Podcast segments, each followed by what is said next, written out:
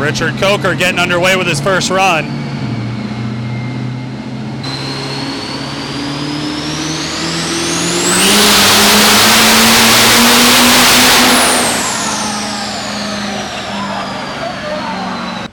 Eleven ninety two and twenty three hundred foot pounds of torque.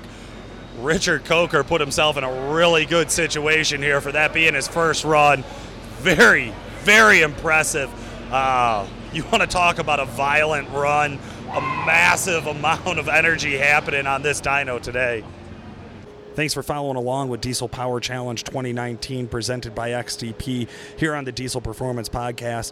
We did want to take a real quick break just to talk about Stealth Series turbos. Now, these are a drop in stock appearing turbo uh, that has all upgraded internals. So, bigger compressor wheels, bigger turbine wheels, uh, 360 degree thrust bearings.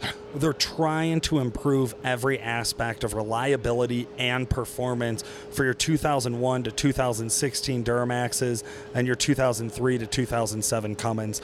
Now, one of the things that we really love about these Chargers is how they drive on the road.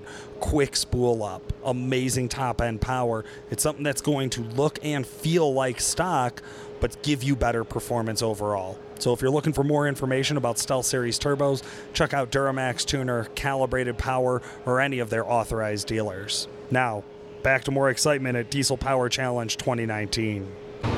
And that's it for Richard Coker. 1,192 horsepower, 2,300 foot pounds of torque on his first pass of the dyno. That's going to set a pretty high bar moving forward. Guys, I'm here with Richard Coker. Put down some amazing numbers and then rolled off the dyno? Hey, you know, uh, if you can do it as a one and done, you might as well, right?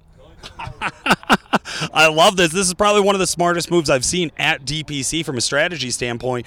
Uh, they generally don't even calculate your combined numbers until you're done with all three runs or something breaks. You guys actually went over there and asked them, hey, where am I at?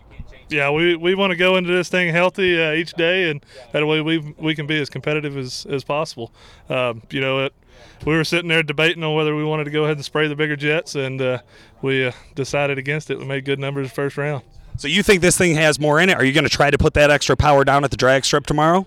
I don't think it'll be necessary. We're the lightest one in the group, so uh, we should be able to do the drag strips fuel only. We'll have the nitrous if we need it, so uh, we'll just play it conservative.